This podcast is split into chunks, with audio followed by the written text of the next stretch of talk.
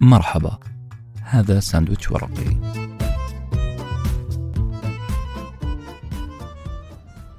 أرض جديدة.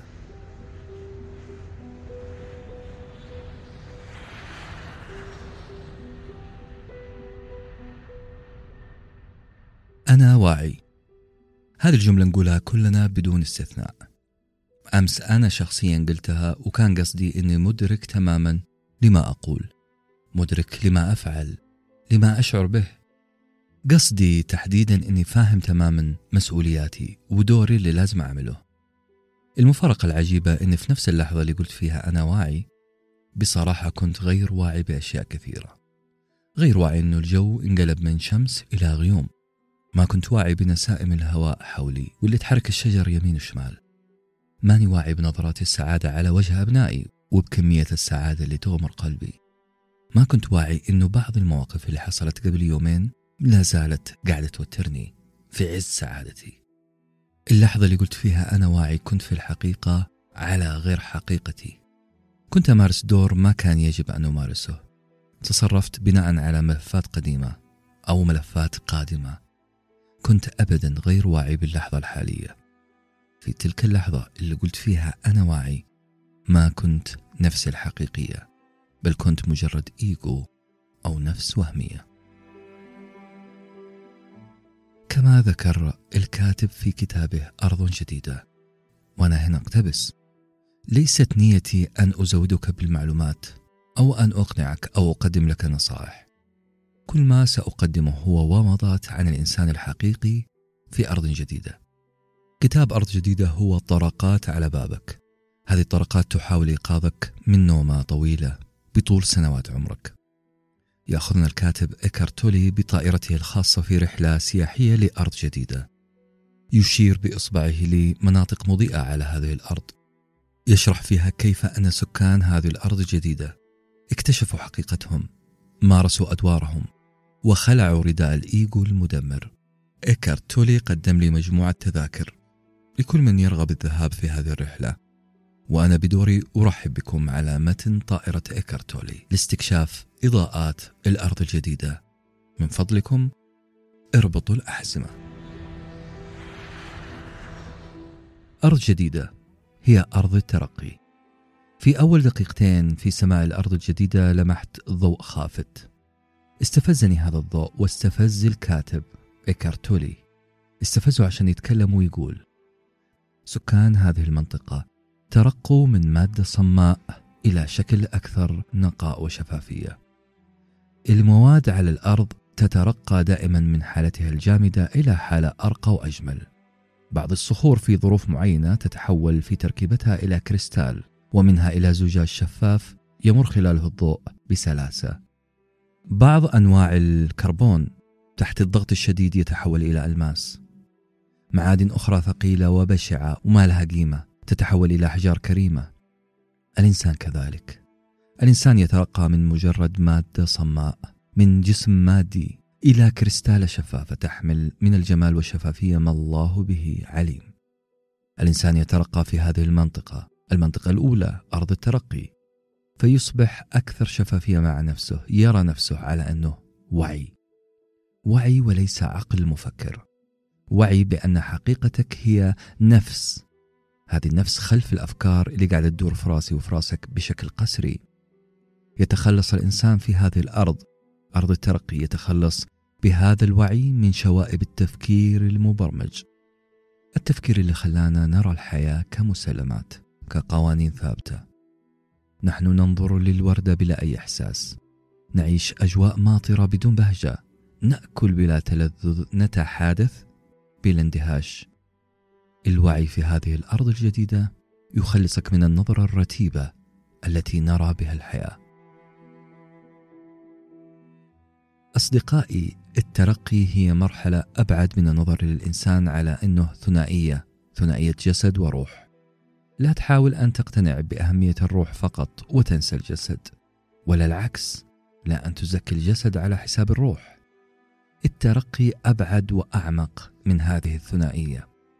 الإنسان المترقي عبارة عن وعي بأنك نفس فوق العقل والجسد. كائن أرقى منهما مراقب لهما ولألاعيبهما. الوعي بالنفس الحقيقية وجعلها مراقبة للعقل وللأفكار وللجسد تحميك تحمي الإنسان المترقي من انجراف انجراف خلف الماديات تحميك من محاولة تعريف نفسك من خلال الحياة المادية حولك. في الأرض الجديدة أرض الترقي. يتخلص الإنسان من تعريف نفسه بناء على مقتنياته. أنا لست السيارة أو القصر أو الملابس أو جوال الآيفون أو ساعة أبل. أنا لست الملة أو المذهب أو النادي. هذه الأرض تجعلك خارج التصنيف أكبر من أي تصنيف. بحسب كلام إيكارتولي هذه هي لب الرسالات السماوية ومعظم الفلسفات الإنسانية. أنت من تعرف المادة لا العكس. باختصار أنت من يعرف المادة. أنت من يعطي المادة قيمة وليس العكس. المنطقة الثانية أو الأرض الثانية أرض الثقة. السؤال الأول اللي يظهر لنا خلال زيارتنا إلى الأرض الثانية هل يستحق العقل البشري ثقتنا؟ بعد ما حركنا طائرتنا لعدة أميال بدا لنا وميض بعيد وجديد. أشار لنا إيكارتولي مؤلف الكتاب لمصدر الصوت وقال في تلك المنطقة على الأرض الجديدة الناس لا يسلمون أنفسهم لعقولهم. عبارة مستفزة. انتبه لهذا الاستفزاز إيكارتولي على وجوهنا وأكمل كلامه قائلا. الناس في هذه الأرض يعلمون أن العقل مسخر لنا وليس محرك لنا. وهذا فرق كبير. عظمة أولئك الناس إن كل فرد فيهم يقول العقل ليس أنا بل هو أداة من أدواتي. أنا أقدر أراقب هذا العقل بكل حرص أقدر أستخدمه حين أحتاجه فقط. العقل البشري ذكي جدا وأهل هذه الأرض أكثر ذكاء من هذا العقل. أصدقائي العقل البشري ذكي نعم لكن هذا الذكاء لا يكفي. الذكاء وحده قاد الأذكياء أحيانا لتدمير الأرض. الحرب العالمية الثانية كان سببها أناس أذكياء لكنها خلفت ملايين القتلى. الأنظمة الشيوعية ومنظريها ناس أذكياء جدا. بعض هذه الأنظمة صفت في بعض الأحيان ربع شعبها زي كمبوديا. الرأسمالية بعباقرة فلاسفتها ومفكريها باعت واشترت في الإنسان. والسؤال هنا الحل هل الحل في الأديان والشرائع الروحية؟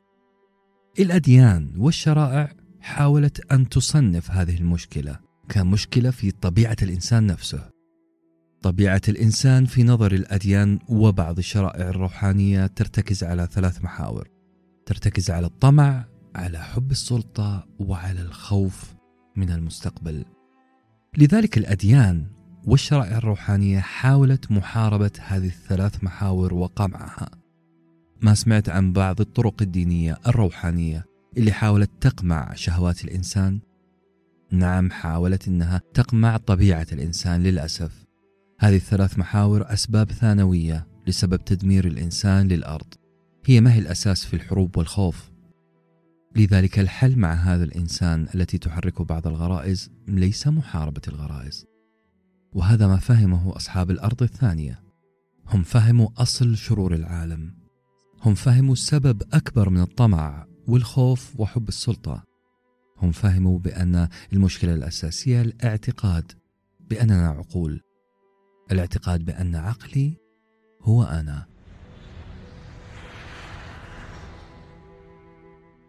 وصلنا المنطقة الثالثة أو الأرض الثالثة أرض الروحانية.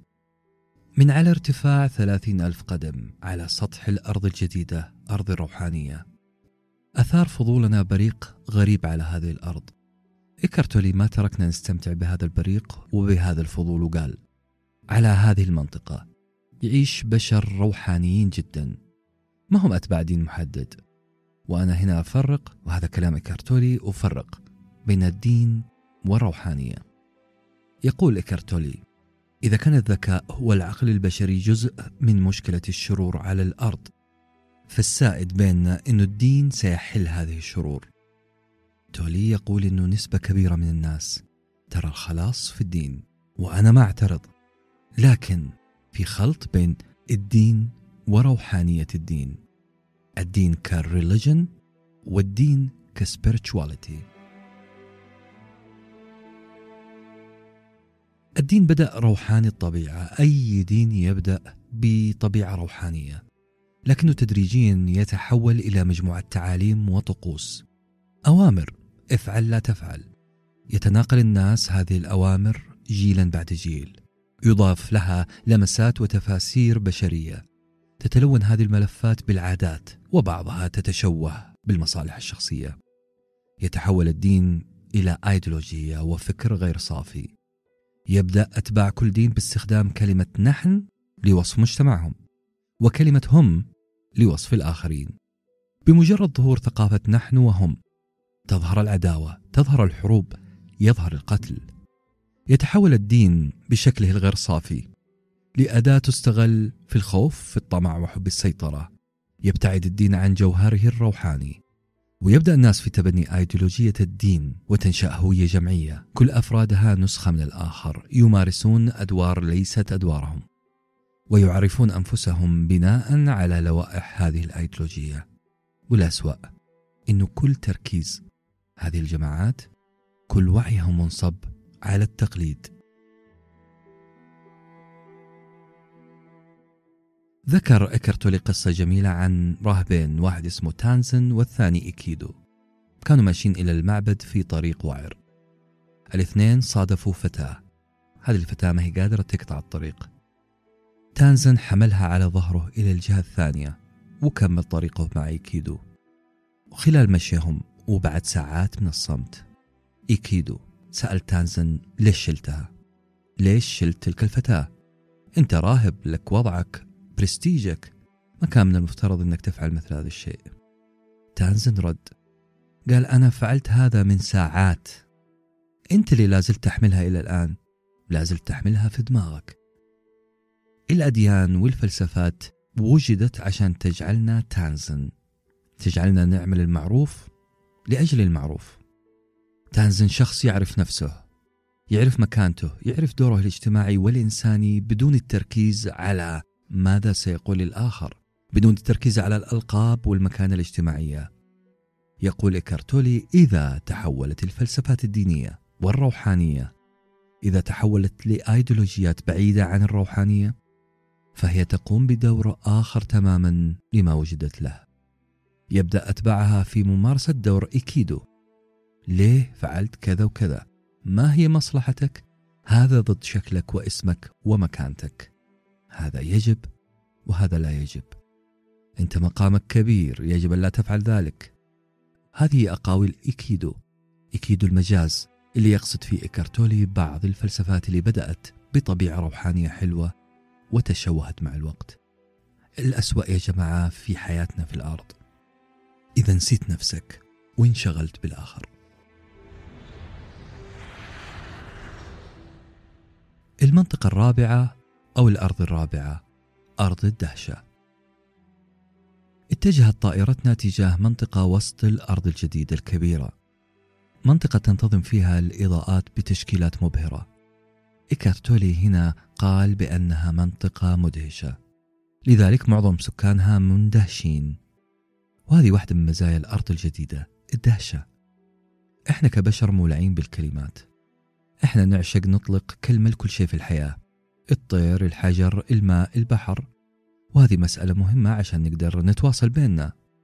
إحنا نضع ملصق على كل شيء نراه ونسمعه أو نشعر به. الأشياء اللي نحسها بحواسنا نطلق عليها كلمات.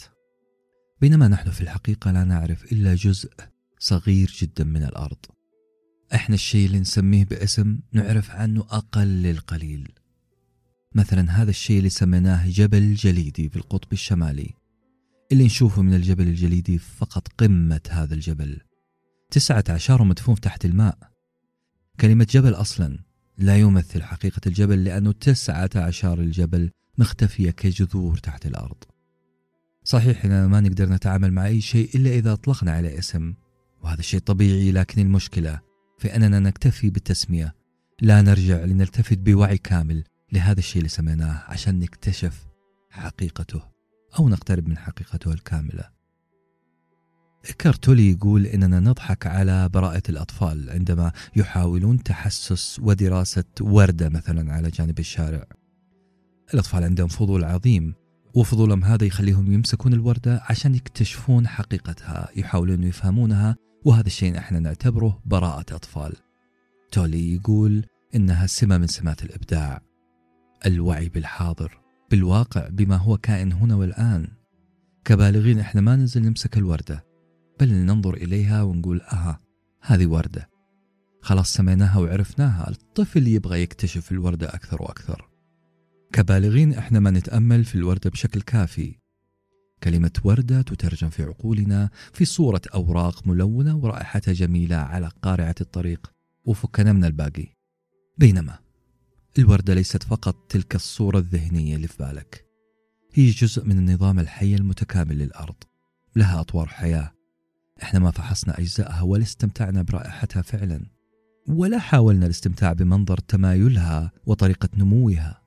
ما فكرنا بعلاقتها المتبادلة مع النحل وتناسق هذه العلاقة وسط أفواج من الورود الأخرى. إحنا نشوف جزء من الوردة بينما لا نرى جوهرها. ممكن يجي في بالكم إنه عمل أشياء زي كذا زي ما فعل الأطفال تفحص الوردة والتفكير في هذه الأبعاد الكثيرة إنه شيء من الجنون. ولكن الطفل المحب للمعرفة لا يعتبره جنون. الطفل الفضولي المندهش دائما باستكشاف الكون يشوف حاجة إحنا ما نشوفها. نظراته ما هي نظرات عابرة للوردة بل كلها اندهاش. أهل هذه الأرض كالأطفال يعيشون في جنون والحقيقة يعيشون في دهشة. الجنون الحقيقي هو ما نفعله نحن البالغين. لما ما نندهش أو نعجب أو نعيد استكشاف هذا الكون العظيم وهذا الكائن الصغير الجميل اللي اسمه وردة. الوردة ما عاد تشكل لنا أي إثارة رغم أنه كل مليمتر منها يدعو للدهشة والتعجب. التسميات يا جماعة جعلتنا أقل انتباها لجمال الحياة. ما عاد نسمع السيمفونية الجميلة التي تحملها الطبيعة في ثناياها. هذا الشيء هو نفسه يحصل مع كلمة أنا. أصبحت أطلق على نفسي كلمة أنا بناء على صور ملصقات كلمات تغطيني تغطي الحقيقة. أنا ما عاد أتأمل في ماهيتي. مهما حاولت أنك تستمتع بنفسك ومع نفسك بتذوقك بنظرك بحقيقتك. راح تبقى متأثر بالملصقات والأسماء اللي أعمتك عن الإعجاز اللي داخلك. أنت تأثرت بشكل كبير بأفكارك. الأفكار هذه إما أنت صنعتها أو صنعها الناس والمجتمع والكلمات من حولك. حقيقة الأشياء وأهمية نفسي أهمية أنا اختفت تحت الملصقات تحت الأفكار والكلمات. لذلك نقول أن الفلاسفة هم أطفال مندهشون. يقول إيكارتولي وأنا هنا أقتبس. سكان هذه المنطقة أرض الدهشة. هم أشخاص يندهشون كل لحظة يعيشون تفاصيل كل يوم كل تصرف لأنهم لا ينجرفون للاعتماد على البيانات المخزنة في عقلهم. لا يعتمدون على المسميات فقط بل يبحثون في جوهر الأشياء مرة بعد مرة بعد مرة.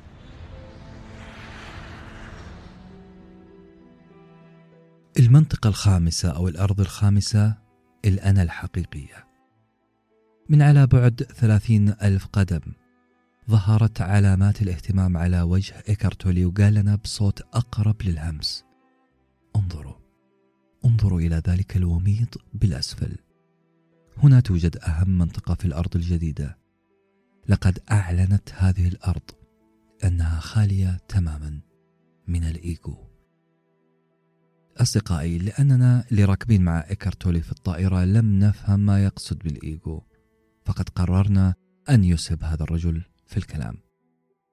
كلمة أنا قد تكون أعظم حقيقة أو أسوأ وهم. الطريقة اللي نفهم بها من نحن. ستحدد كل تفسيراتنا ونظرياتنا ونظرتنا في الحياة. مثال بسيط. لو ارتكبت أنا في العمل خطأ معين وبدأت الأنظار تتجه لي وسمعت لي كلمتين مي حلوة. أنت مهمل أنت غير كفء ما توقعتك تغلط هذه الغلطة. طيب خرجت أنا من العمل وطالعت في سيارتي. وتذكرت الأقساط اللي باقي على السيارة والصدمة اللي أكلها الرفرف الخلفي الأيسر. تذكرت إني مديون أكثر من إني عندي حساب في البنك. تذكرت إنه فئة سيارتي ما هي الفئة الفل ما هي الأعلى ما فيها فتحة سقف ولا جنود كروم ولا شاشة في الطبلون. في الإشارة أنا تشاجرت مع شخص أطلق أداة التنبيه خلفي بكل رعونة وسمعت برضو منه كلمتين. طبيعي أن تهتز ثقتي في نفسي في تلك اللحظة. تخيلوا لو دخلت البيت بعدها ما الذي سيحصل؟ سأدخل وفوق رأسي عقل هذا العقل مليان ملصقات من كلام الناس من الصباح من الأشياء اللي امتلكتها أو مسببت لي دين دخلت بمود سلبي محبط والأهم إني فاقد الثقة طبعا أحتاج في هذه الحالة إني أوازن هذا الانخفاض الشديد في الثقة لازم أرفع ثقتي شوية كيف حبدأ أسترجع هذه الثقة وعلى حساب مين؟ على حساب زوجتي وأبنائي. راح أصرخ وأمر وأنهى وأتذمر. مو لأني إنسان سيء بل لأني إنسان مليء بالملصقات يريد استعادة الثقة. أنا في هذه اللحظة كنت أتعامل بأنا وهمية. صديقي وصديقتي المستمعة خلينا نفترض أني ما استخدمت هذه الملصقات والمسميات وأنا داخل بيتي. أنا راح أرجع لحياتي الحقيقية راح أنفخ الروح. روح جديدة روح نقية روح إنسانية حقيقية روح الاستكشاف والنقاء والتجديد والجدة في نظرتي للحياة. هذه النظرة اللي فقدتها من الصباح واحتمال أني فقدتها من سنين. أعظم المعجزات التي ستحققها أنت كإنسان عادي هي إعادة الإحساس بنفسك الحقيقية بعيدا عن كل الملصقات والصور اللي يفرزها لي دماغي. عملية تصفية تصفية الأنا مما اختلط بها من صور وأسماء وصفات. الكلمات يا ناس أحيانا تقلل من فهمنا للحقيقة رغم أننا نعتقد عكس ذلك. وعشان تكتشف نفسك الحقيقية طبيعي لازم تكتشف النفس الوهمية أو الإيجو. راقب صوت هذا الإيجو. انتبه له وهو يدور في رأسك ويتردد في عقلك. ممكن لحظة اكتشافك للإيجو هي اللحظة اللي قاعد تشتكي فيها من شيء ما. تعرف على هذا الشيء اللي قاعد تشتكيه أو تشتكي منه. حدد ما هو. انتبه لي على صوت الإيجو صوت الإيجو ما هو إلا شكل من الأشكال التي صنعها دماغك بخصوص كراهية شخص آخر. بخل شخص مثلا حقارة مكان ما. الشر الكامن في ثنايا مجموعة معينة أنا أعرفها. عندما تنتبه لصوت الإيجو اللي قاعد يزن على راسك ويعطيك ملصقات مسبقة عن الناس وعن نفسك. بمجرد اصطياد هذا الإيجو حتقدر تخلع هذه الملصقات. حتعرف كيف هذا العقل يملي عليك صور وأحكام مسبقة عن الناس وعن نفسك.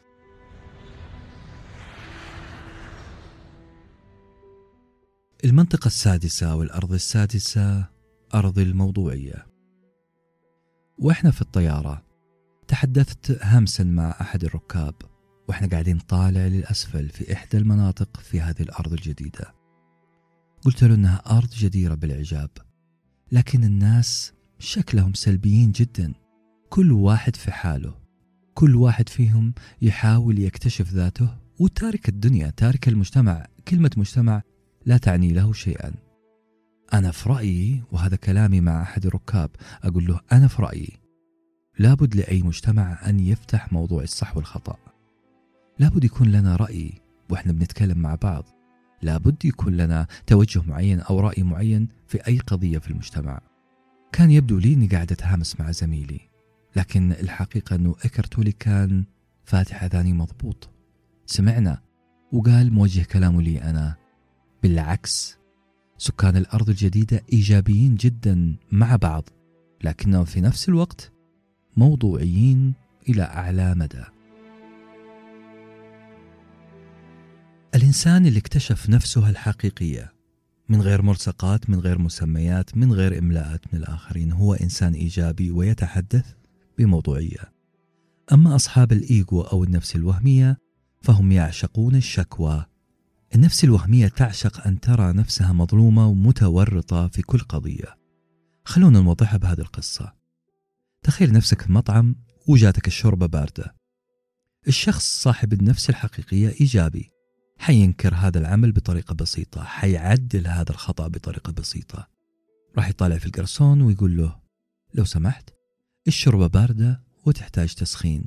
ونحل الموضوع. أما الشخص صاحب الإيجو فراح ياخذ المسألة شخصية حيقول مثلا كيف أنت يا قرصون تقدم لي أنا الشوربة باردة؟ لاحظوا معايا الشخص أنا لاحظوا معايا كلمة أنت وأنا. الأنا دخلت في الموضوع الإيجو. الملصقات. أنت ما أنت معترض على أن الشوربة باردة أنت معترض أن الشوربة تقدم لك أنت باردة. لأنك أنت كمدير أو كشخص يستحق أن يستمتع بالشوربة كشخص كبير في البلد مستحيل تقدم لك الشوربة باردة. اعتراضك مو عشان البرودة اللي كان ممكن تنحل بجملة بسيطة. اعتراضك إنه الأنا تعرضت لإهانة. هذا الإيجو بلا صح. جملتك بسبب الإيجو تحولت من informing يعني اختار بالمعلومة إلى complaining شكوى من الحدث. النفس الوهمية ما تقدر تعدل خطأ من غير ما تحشر نفسها في الموضوع. الإيجو متورط في الحنق والغضب والزعل. بينما كل ما هنالك أنت تحتاج تقدم معلومة بسيطة. الشوربة باردة ثم توجيه بسيط تحتاج تسخين. الموضوعية في التفكير والكلام هو سر من أسرار هذه الأرض. أنا صح وأنت غلط. هذه العبارة هي أشبه بالفيتامينات يتعاطاها الإيجو أو النفس الوهمية. صاحب الإيجو دائما صح وغيره خطأ. لو كنت تتعامل بالإيجو أنت حتناقش أي قضية معينة وأنت شايل على كتفينك رأي معين. وللأسف هذا مو رأيك أنت فقط هذا رأي صنع. بسبب مجتمع بسبب صور بسبب تجارب معينة. قبل ما يقول رأيه في أي شيء صاحب الإيجو يحكم بناء على اسمه مذهبه منصبه جنسيته. كلها ملصقات تورط صاحب الإيجو في موقف مسبق من أي قضية. يناسب الاسم المذهب المنصب والجنسية. وهذا الموقف ما هو موقف حيادي؟ عفوا ما هو موقف موضوعي؟ هو موقف شخصي. راح تتبنى رأي محدد مسبقا. وتعيش هذا الوهم بأنه هذا رأيي وهذه نفسي وهذه شخصيتي. حتتكبر على أن ترى الحقيقة. لكن أهل هذه الأرض الجديدة هم ناس فهموا نفسهم صح فهموا مبدأهم صح وأدوارهم صح. بالتالي لن يجرمنهم شنآن قوم على أن لا يعدلوا. راح يقول رأيهم العادل بموضوعية عظيمة جدا.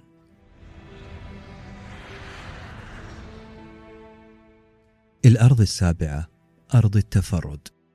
أصدقائي ليش صعب نتعرف على هويتنا الحقيقية؟ هذا سؤال افتراضي أو كما يسمى في الإنجليزية rhetorical question. سؤال ما يحتاج إجابة لأني راح أجاوبه. الجواب لأنه في فيروس ينتقل في أماكن التجمعات بسرعة مخيفة. الجماعات اللي مع بعض ينتقل بينهم الفيروس بسرعة العقل الجمعي. العقل الجمعي هو تحول مجموعة كبيرة من الناس. إلى عقل واحد يفكر بطريقة واحدة والسبب أنهم قريبين من بعض. إذا كنت في ملعب كورة وشفت واحد بس رمى قارورة موية أتوقع والله العالم إنك حتشوف عشر قوارير موية تلحقها. إذا هتف مشجع واحد بشتيمة فتأكد إنك حتسمع كل الجمهور يتشجع للشتم. لو كنت في مسرحية وواحد جنبك ضحك هذا الشخص حيخليك تضحك وتفاجأ بأن الصف ويمكن المسرح كله يضحك. يؤكد تولي هذه الظاهرة بأن طلاب الطب يتشجعوا في عمل غريب زي التشريح إذا كانوا مع بعض. الإنسان يسهل عليه أن يتصرف بعكس حقيقته ومبادئه إذا كان وسط ناس. طيب خلونا من الشتم والتشريح والضحك ورمي القوارير. خلونا نروح لمكان أكثر تنظيما وهو عالم الوظائف. كلنا نمارس أدوار في هذا المجتمع أدوار مفروضة علينا. كل وظيفة تتطلب منا تقمص شخصية معينة زي رجل الأمن مثلا المدرس موظف التسويق المذيع التلفزيوني هذه وظائف كل واحد يمتلك فيها قائمة من الصفات والشكليات والقناعات. نتصرف بطريقة معينة. مع الوقت أنت راح تعتقد نفسك إنك فعلا صاحب هذه القناعات والتصرفات بالعربي. أنت راح تطور نفس وهمية. ممكن نعيش كلنا شخصيات ليست شخصياتنا. شخصية السياسي المغني القائد الفكري مذيع التلفزيون.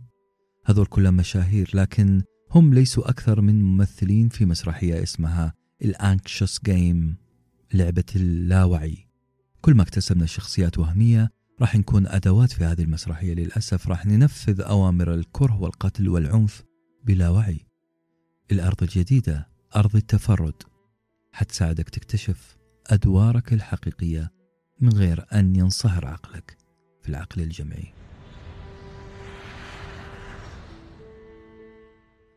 أرض ال zero drama. أصدقائي إحنا أنهينا سبع أراضي وإيكارت تولي بدأ يلوح أو يلمح بأنه خلاص انتهت الرحلة لكنه حب يتكلم عن بعض الومضات اللي نشوفها من ارتفاع من هذه الطائرة. يقول إيكارت تولي احذروا ال drama queen. الشخص الدرامي يا جماعة هو شخص عايش على ذكريات الماضي أو شخص خايف من اللي جاي من المستقبل. هو فنان في التقاط مواقف مؤلمة في الماضي. يثير اهتمام الآخرين بمعاناته. بلا صح هو وجد ذاته في هذه المعاناة. والأهم أنه يجد مبررات فشله. بالتالي هو يعيش إيجو خاص مليء بالألم والمعاناة. هذا هو الدراما كوين. نيجي للموضوع الخطير. الشخص الدرامي هذا مو بس درامي على نفسه بل يتغذى على دراما الآخرين. يتلذذ بمعاناتك لو حس انه عندك معاناة والأخطر إنه عنده قدرة عجيبة إنه يشوف نقاط ضعفك وألمك ويستثيرها. لأنه بألمك أنت سيثبت إنه ما في أحد أحسن من أحد كلنا سوا كلنا نعاني. وإذا ما قدر يستثير آلامك ويوظف الدراما في حياتك فتأكد إنه راح يحاول مرة واثنين وثلاثة إلى أن ينجح. الشعوب القديمة مثلا اللي لها تاريخ في العنف الجمعي يعني شعوب تورطت في حروب سابقة تورطت في عنف جماعي وعداوات قديمة هذه الشعوب عندها إيجو مشوه إيجو مليء بالدراما. الشعوب الحديثة النشأة على العكس تجد فيها الدراما أقل شوية. أستراليا وكندا بغض النظر عن حكومات وشعوب هذه الدولتين. مستوى الدراما الجمعية عندها أقل. سويسرا لأنها أخذت موقف حيادي في الحروب العالمية وفي الصراعات المجنونة اللي كانت حولها. عندها دراما جمعية أخف. لكن كثير من دول الشرق الأوسط كثير للأسف تجد فيها دراما جمعية ثقيلة. تجد دراما في أعلى مستوياتها. وكل ما حاول الفرد في بعض شعوب الشرق الأوسط أنه يخرج عن هذه الدراما الجمعية يجد نفسه مضطر للعودة والدخول إليها. لذلك عزيزي المستمع والمستمعة الله يعينكم على العقل الجمعي أو الدراما كوين الجمعية. والله يعينكم على الخروج منها سالمين غانمين. ومضة أخرى رآها إيكرتولي في طريق عودتنا وبدأ يتكلم عن موضوع من أنت. 99.99% من البشر لو سألته من أنت؟ هذا السؤال السهل.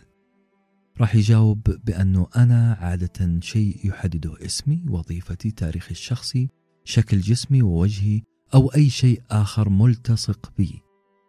بعض الناس جوابه حيكون أذكى شوية وأعمق ويجاوبك بأنه جسد وروح وهذه الروح تنتمي إلى عالم كذا كذا وهذا الجسد ينتمي إلى الأرض وهكذا. للأسف كل هذه الإجابات لا تتعدى كونها أفكار صور تدور في رأسك.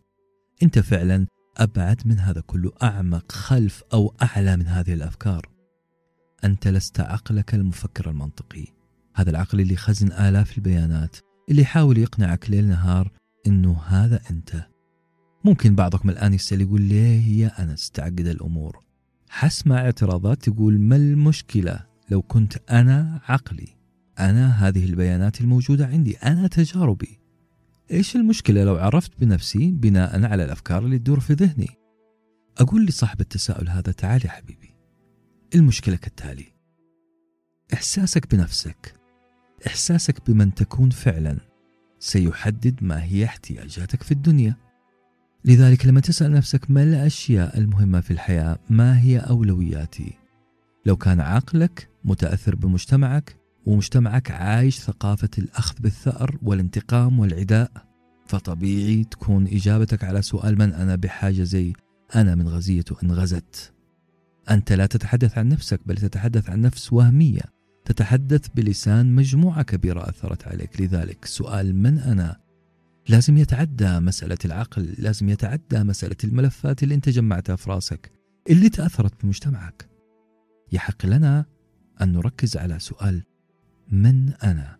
ويحق لك أنك تبحث أكثر في هذا السؤال.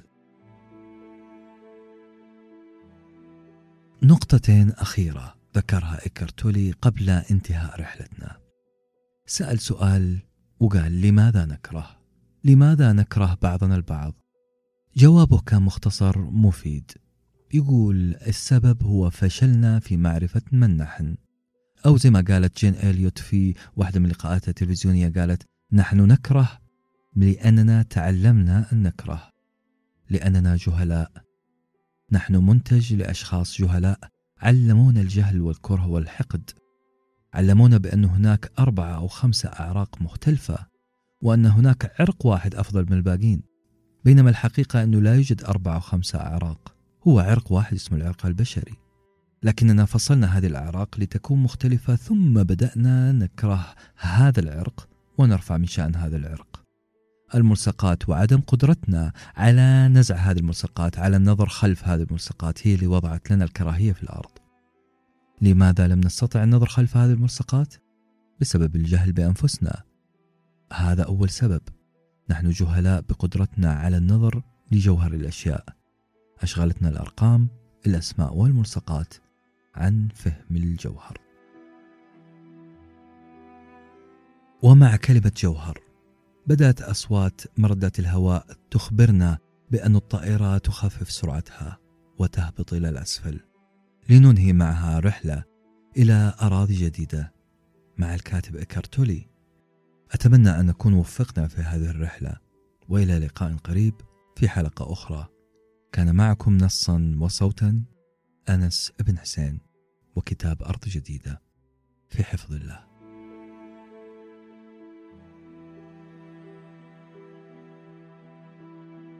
كنتم مع ساندويتش ورقي وجبة معرفية نتشارك لذتها.